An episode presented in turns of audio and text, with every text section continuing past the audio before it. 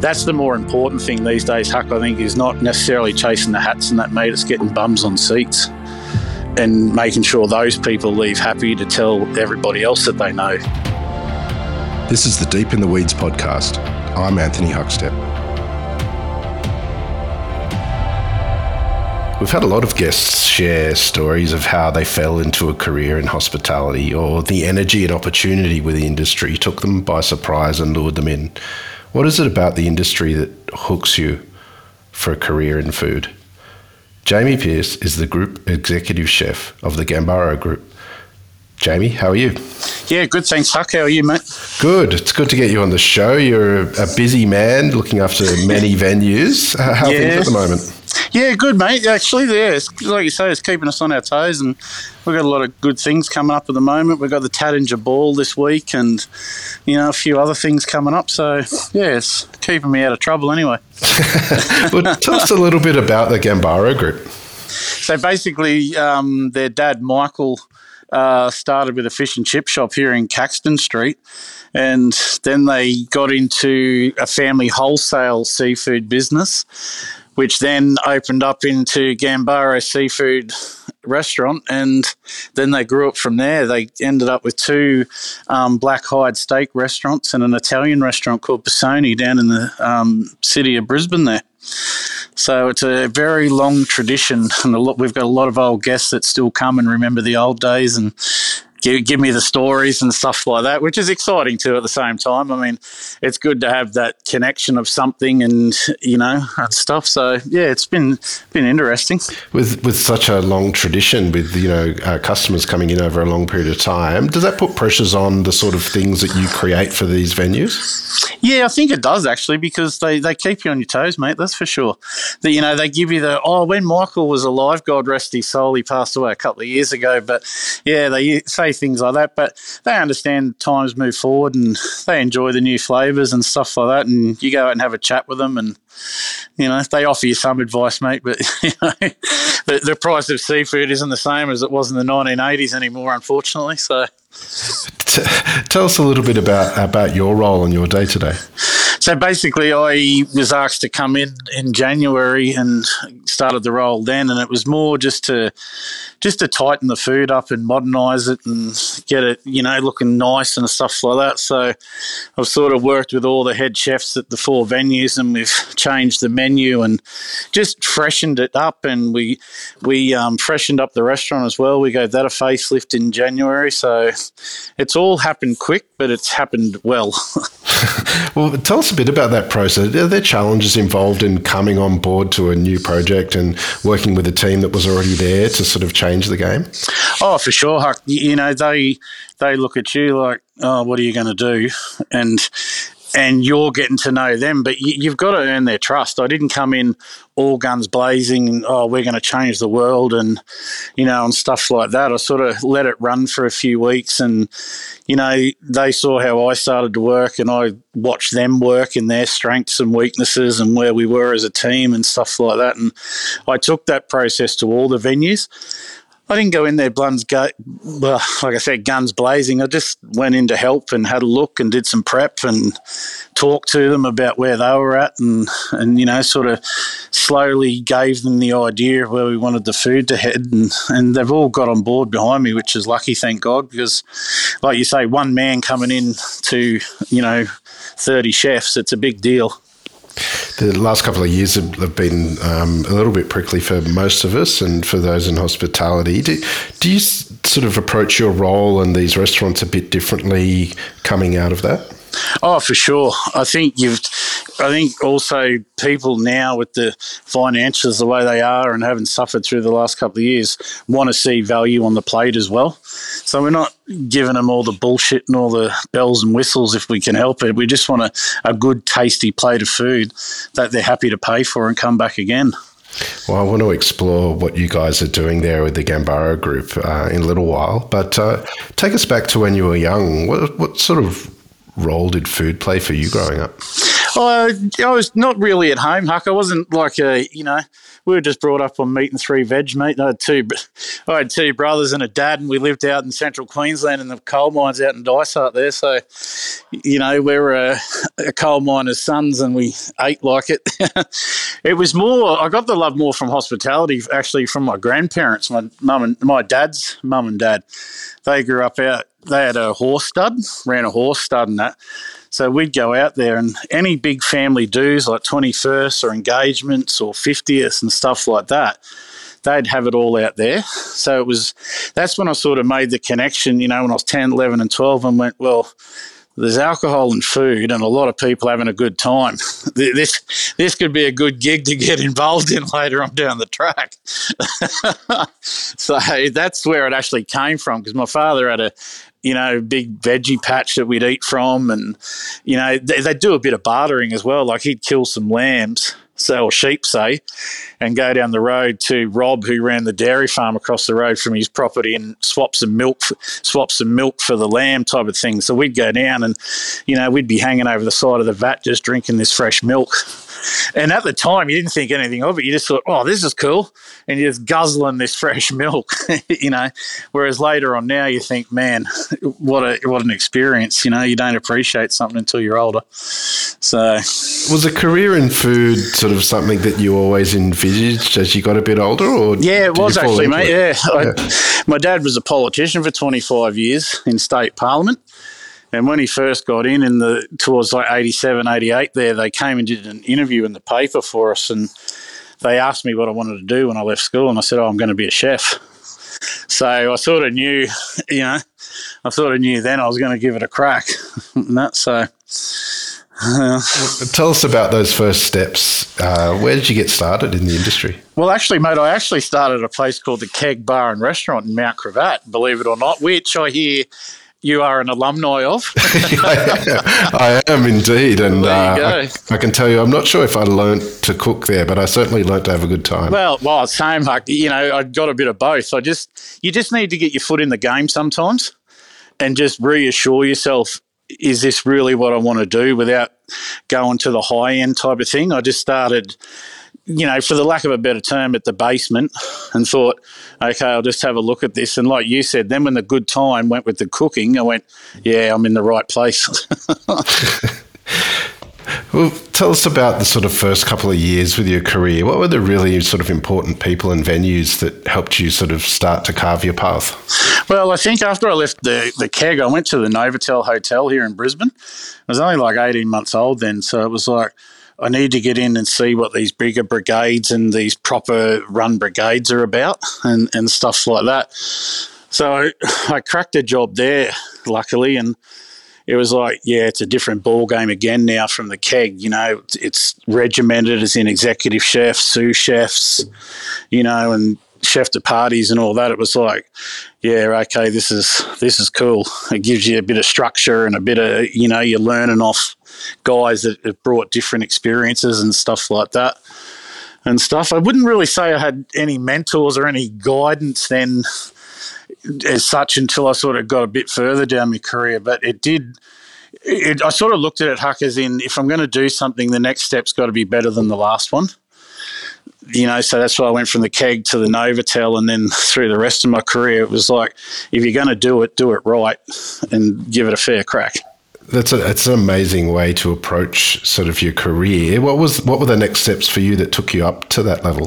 Well, actually, I got a, a cookbook, believe it or not, called Banc one Christmas, and I was looking through it, and I thought, geez, these guys are on a whole nother level altogether this is incredible. Read it from cover to cover, page to page. Couldn't stop thinking about it. And then I went, you know what? I'm going to write these guys a letter and see if they'll give me a job. So back then, I just wrote a letter and I got a, didn't think anything of it. And I went out went out one night after work and got home, and there was a message on the voice machine. So I've gone, oh, who the hell's ringing me now? Like, what's going on here? So I tapped the button, and Liam was on the other end and said, if you're serious about a job, you'll be here Tuesday morning at nine o'clock. And this is Saturday. So I've answered this call, this machine on Saturday. He wants to see me at nine o'clock Tuesday in Sydney. And I was just like, holy hell, like shitting me pants already before I'd even met the guy. so, yeah, hence I went, rushed out quickly, got a ticket, and took off and turned up outside Martin Place on the Tuesday morning. And yeah, and waiting for the great man. And he walked in, and I was just looking at him like, oh my God, I was looking at you in a book a couple of weeks ago, and and now you're here giving me, a, you know, taking a risk on giving me an interview, a guy you've never seen before. So was was that kitchen a surprise to you once you started oh,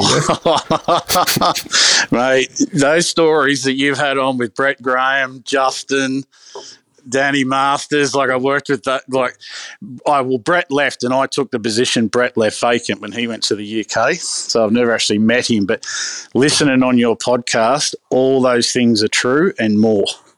Like it was just like, holy fuck, what have I done here? Just standing there like a deer in the headlights, just going, what the hell?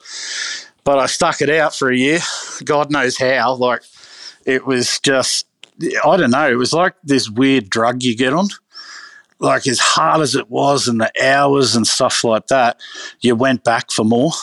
Like you were getting something out of it, you know. Beside, and and like Justin said, and and people like that, Liam is as hard as nails for a reason, but he'll give you the time of day if you need something like you know like he gave me a tv i didn't have a tv when i moved down there and he rolled up in the porsche one saturday out the front there. I open up the door and he comes up and goes there's a tv in the back of my car. I don't want it there when i leave in 15 minutes. Yeah chef so i'm out there taking this tv out of the back of a porsche. And the funny thing was going the night i was going home just quickly was mardi gras night and I lived up in Darlinghurst then, so I'm walking against the crowd, and everyone's going, "Where'd you get the TV, mate? Like, you got any more?" And I'm just like, "How the hell did I end up in this situation?" Like, that is amazing. You, you, spent a few years at Quay as well. How, how, how, different was that compared to what you had experienced at Banc? It, well, obviously, Huck, as you know, chalk and cheese with the two men, but just also on two different levels of learning like Peter's demeanor just never changed. But you knew when you did, if you did something wrong, if that makes sense. He wasn't, I don't know, he just gives you that look like your grandfather gave you. Like, I'm not upset. I'm just disappointed. And you're just like, that'd crush you more sometimes than getting the full on bollocking and stuff like that. But also just the food style huck, like, you know, you look at the man now today, even 20 something years down the track, still with three hats at the top of his game. And you just look at some of the dishes and you go, where the hell did you get think of that? Like you know it was incredible. Like we were there back in the day. I was there when the pork belly was there with the scallops and the and stuff like that. And then everyone started replicating that. And it was just the best ride. It was unreal. Like, you were part of the opening team at Three Weeds in Rozelle, which sort of um, was ahead of its time with in regards to gastropubs in that period of time. Tell us what that was like. Yeah, it was different actually. Huck, I worked with Daryl Felstead who was Banc alumni as well, and went and saw him about a job after I left Peter. And that, and he said, yeah, for sure. And I'd never seen anything like it. It was a restaurant inside a pub with soundproof glass in Balmain that it was known as a rock and roll fighting pub back in the 80s and that they reckon you'd never go near it unless you had a bulletproof vest on and a buddy and a sword type of thing. And all of a sudden, it's been turned into this magnificent pub, and we're serving this food, and you're just like, are people going to come? And then within the first six months, we got a hat from the Good Food Guide. So it was like, man, we're onto something here. You know, and it was incredible to see this little pub just thriving. Like, you know, it was packed all the time. It was really good. What was Daryl uh, Felstead like to work with? Do you have any stories of what that was like? Oh, he's intense. Like he's real intense, but the same thing. Everything's for a purpose, and you know, and and that came from the training he had as well, and and sort of took the rest of us and on a ride. And like you say, we were standing in this pub in Balmain, and and due to his thought of food and the way we saw things and the things we did yeah, it was an incredible time. But he is he's serious. He's full on. But again, at the same time, outside of work, he was great. Like we'd have a hit of golf, you know, a bit of a laugh and stuff like that. It was just that white line fever. You know, as soon as the jacket was on, it's time to get paid type of thing. We had Maurice Terzini on the show a little while ago talking about the 20 years celebration of icebergs. Well, what sort of time frame were you involved in icebergs? Because they've had so many different sort of head chefs through the through the years.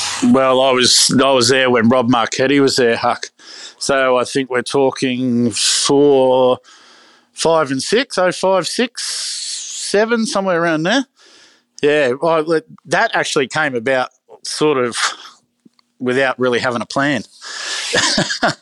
so my best mate Damien was the head chef at Icebergs, and I was at a bit of a loose end as to do I go home now or do I stay in Sydney? I don't know. And and he said, "Oh, why don't you come down to Icebergs for the day and just have a look? You know, it's different to anything we've done because we worked together at Quay, and he'd been at the Hyatt with Danny Drinkwater and stuff and Ross Lusted and that. So we had similar backgrounds and." He said, you want to come down for the day? I went, Yeah, yeah, why not? Got nothing better to do. So I came down and got got in my uniform and looking around. I thought, This is pretty cool. And, you know, we're talking. And then Rob happened to start prepping beside me. So he's asked me a few questions and saying, Oh, I see you're at Banc. And Damien said you're at Quay. And I said, Yeah, yeah, and stuff like that. And so oh, he goes, Oh, yeah. Left it at that. And I got to the end of the day and I said, See you, Damo. Thanks for having me got dressed and I'm halfway up the road there to Bondi Junk, up to the Bondi thing there, Campbell Parade to get a bus. And I get a phone call and he goes, Where are you? I said, oh, I'm just about to get on the bus. He goes, uh, Can you come back? And Rob offered me a job and offered me a good salary and stuff. And I thought, Oh, okay, why not? And so I thought, here's me going, oh, I'll just ease my way into this Italian gig. You know, I'll start in Larder and see how it all rolls, and then I'll move my way up, hopefully. Not straight on pastas and risottos, mate. It was like, oh, man, this is a stitch up, is it? but, Huck, it was unreal. I loved it. I loved every minute of it. The produce we used, the team we worked with, the food we were doing. It was, yeah, it was really good. I'm glad I did it in the end. I don't regret a day of it. It's an extraordinary experience that you had in some of the like legendary venues in Sydney. What was it like for you going back to Brisbane after that experience? It was a bit tough, to be honest with you, because I suppose I'd had it so good in the sense when I did come home, I didn't.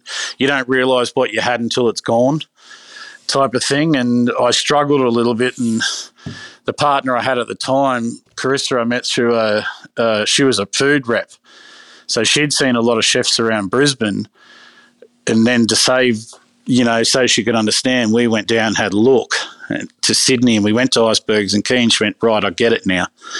And when we came home, you just, I just had to adjust my mindset.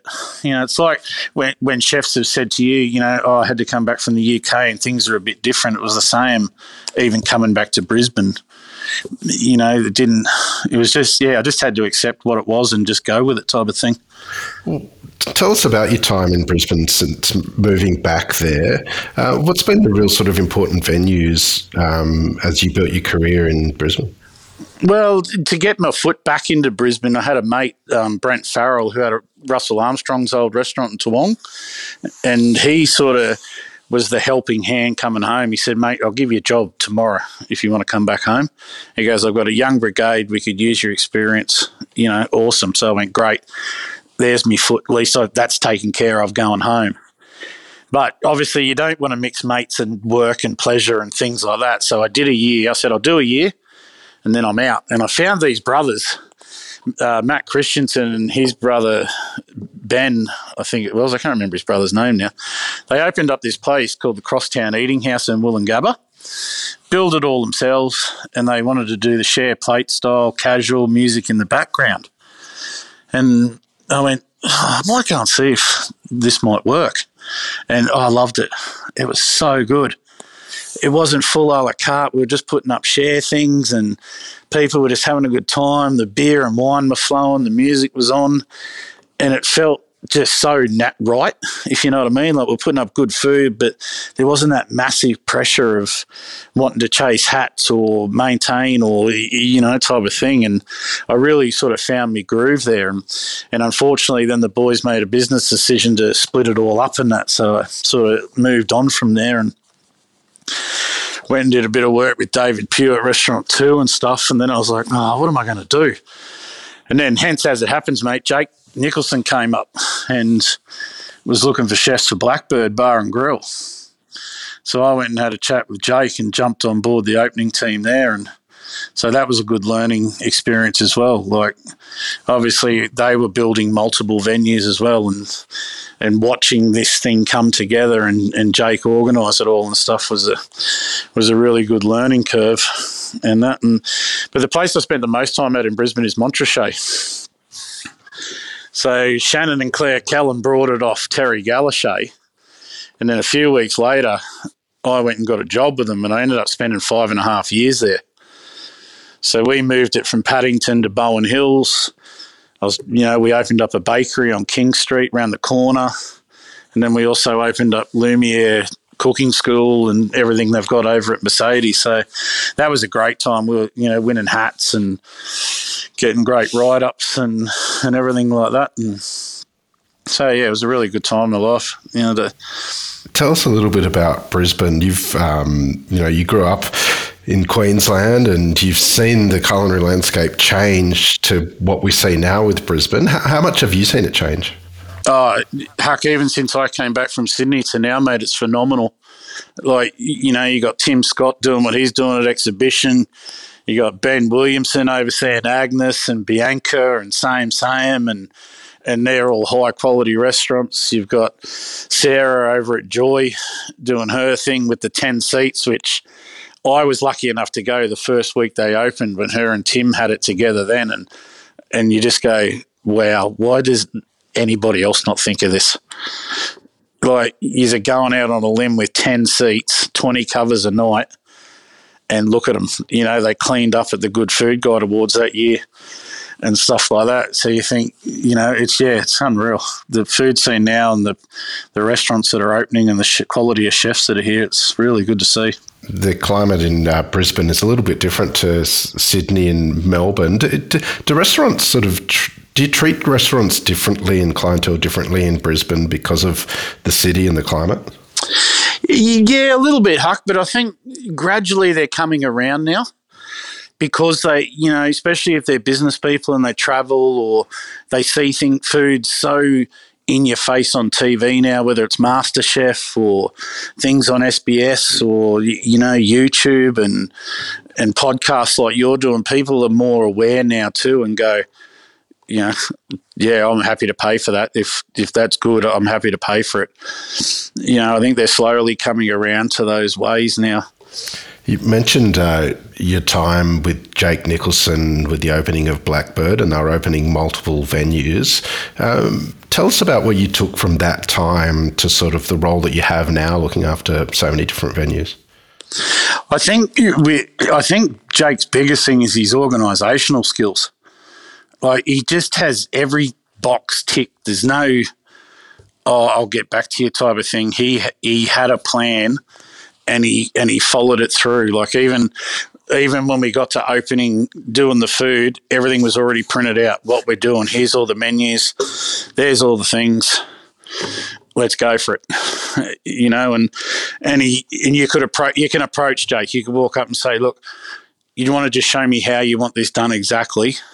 Like even with experience, you sort of got your own idea, but it's not my idea; it's his and he and he's good like that. There's no there's no real screaming, you know, and it took a bit to get going. Don't get me wrong, Huck. Like we got smashed from the moment we opened, and it was some long days and some hard days, but it was it kept rolling, if you know what I mean. Like it, it never felt like it was stalling. Every day, it felt like it was gathering momentum, and and that's the way I had to approach coming into Gambaros. You know, you, you've got to have the answers and you've got to have the plan, and and those things going forward. People are looking to you to steer the ship and follow you. You know, and if you're confident in what you're doing, and have the answers and that, you win them over quicker because they go, man, he is organised. He doesn't. Uh, he's not just blowing wind up our ass. He's willing to walk, you know, walk the walk and talk the talk type of thing. What does it take to get organised like that? What was it like for you? Oh, I had luckily, Huck, before I started, I had about a month and a half off on a holiday and that, so it gave me plenty of time to write ideas down. And I went and I went and ate in each of the venues to see the style they were doing and would my style fit into this and and stuff like that. And also, you know, I've been lucky as well. I've had great support since I've been here from John Gambaro and Zach, our chief operating officer, and that they've been great, giving me all the support that I need and and you know giving me a bit of feedback and stuff. So because it's the biggest thing I've ever done it's it, you know, it's hard enough running one, let alone keeping your finger on all four type of thing for sure. So it, it, causes you a few headaches, and then other days you think, man, this is the best job in the world, you know. So you, you mentioned about sort of you checked out all of the restaurants to see their style and see how your style might fit in. Tell us a little bit about your cooking style and your approach to food. I keep it simple.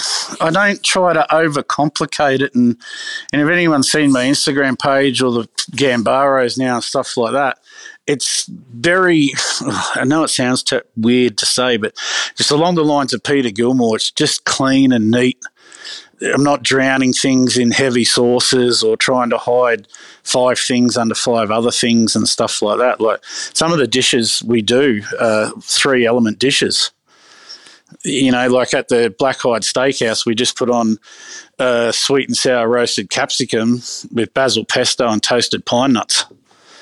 You know, to go with the nice tomahawk steak or, you know, things like that. And, and that's the style like I like to be in, I suppose. I don't overcomplicate things. So I leave myself open for ridicule occasionally, obviously, but you know, where's the rest of it? Well, try it first. so you know, it's always good to that too, and it opens up, gives the the guys I work with a chance to go, oh right, okay, he's not making us prep 20 things for the sake of if we can get good flavour out of three or four. Mm. The Gambaro Seafood Restaurant is sort of at the heart of the whole group.